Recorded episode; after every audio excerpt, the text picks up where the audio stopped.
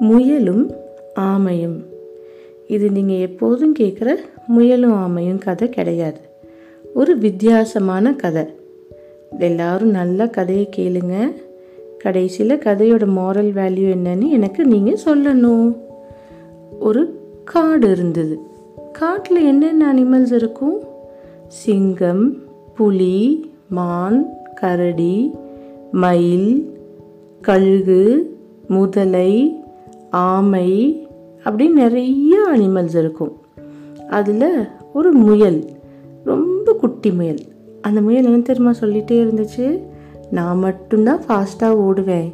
என் அளவுக்கு யாருமே ஃபாஸ்ட்டாக ஓட மாட்டாங்க.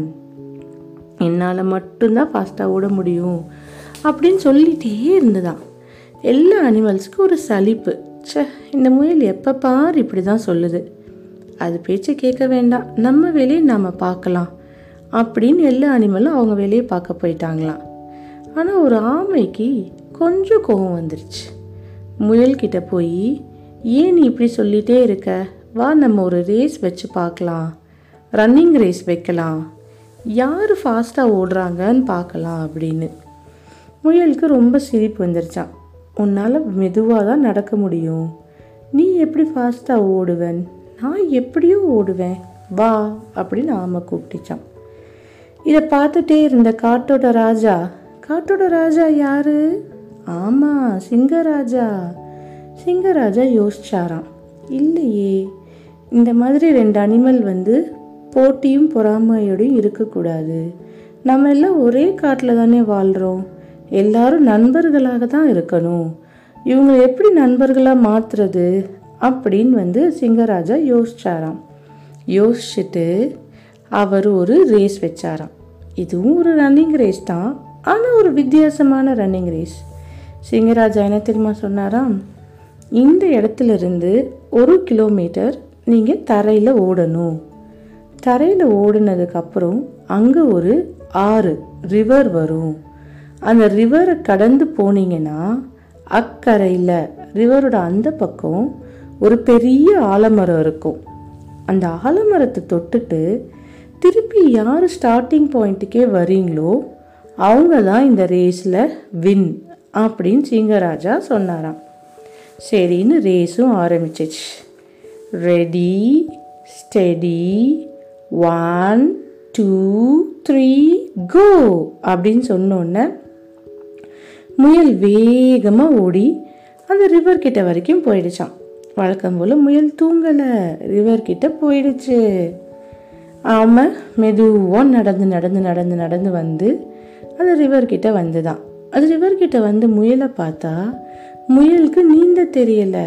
ஒரு மரக்கட்டையை எடுத்துட்டு கஷ்டப்பட்டு என்னமோ ஸ்விம் பண்ணுறேன்னு கொஞ்சம் தூரம் தான் அந்த ரிவரை க்ராஸ் பண்ணிச்சான். ஆமைக்கு ரொம்ப கஷ்டமாக போயிடுச்சான் ஐயோ நம்ம ரேஸ்க்கு கூப்பிட்டதுனால தான் இந்த முயல் இவ்வளோ கஷ்டப்படுதே. முயலுக்கு தண்ணியில் நீந்த தெரியலையே. என்ன பண்ணுறது அப்படின்னு யோசிச்சான். ஆமை அப்புறம் என்ன பண்ணுச்சான்? முயல்கிட்ட போய் கவலைப்படாத. இந்த ரிவரை க்ராஸ் பண்ண நான் உனக்கு ஹெல்ப் பண்ணுறேன் நீ என்னோட ஓட்டு மேலே ஏறி உட்காந்துக்கோ நான் நீந்துவேன். நான் வேகமாக நீந்துவேன். உன்னையும் தூக்கிட்டு நீந்தி போய் அக்கறையில் விடுறேன். அப்படின்னு சொன்னச்சான். முயலும் அதுக்கு சரின்னு ஒத்துட்டு ஆமையோட ஓட்டு மேலே ஏறி உட்காந்துதான் ஆமை நீந்தி நீந்தி அக்கறையில் போய் முயலும் ஆமையும் அந்த பக்கத்தில் இருக்க ஆலமரத்தை தொட்டுட்டாங்க. தொட்டதுக்கப்புறம் திருப்பி ரிட்டர்ன் போகிறதுக்கும் முயல் ஆமை மேலே ஏறி உட்காந்துதான் ஆமை முயலை தூக்கிட்டே நீந்தி அந்த ஆறை கடந்துருச்சு. ஆறை கடந்து ரெண்டு பேரும் திருப்பி கரைக்கு போயிட்டாங்க.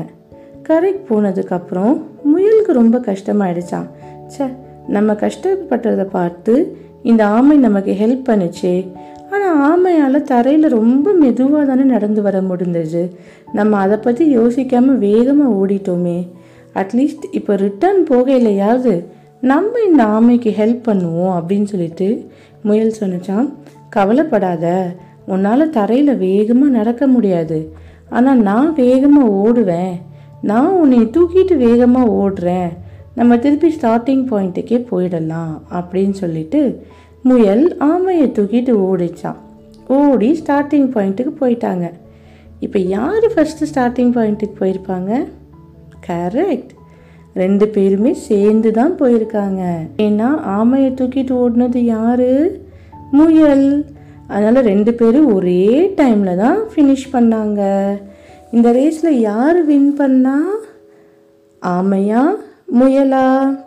ரெண்டு பேருமே தான் வின் பண்ணாங்க. சிங்கராஜா நினச்ச மாதிரி ரெண்டு பேரும் ஃப்ரெண்ட்ஸாகவும் ஆயிட்டாங்க. எப்போவுமே நம்ம எல்லாரோடையுமே ஃப்ரெண்ட்ஸாக தான் இருக்கணும். எப்போவுமே எல்லாரோடைய ஃப்ரெண்ட்ஸாக தான் இருக்கணும். எனக்கு இது பண்ண தெரியும். எனக்கு மட்டும்தான் இது பண்ண தெரியும்னு தற்பெருமை பேசக்கூடாது. நம்மளை பற்றி நாமளே பேசக்கூடாது. நாமளே புகழக்கூடாது. நம்மளை பற்றின குட் திங்ஸு மற்றவங்க தான் சொல்லணும். அதுதான் இந்த ஸ்டோரியோட மாரல் தேங்க்யூ குட்டீஸ்.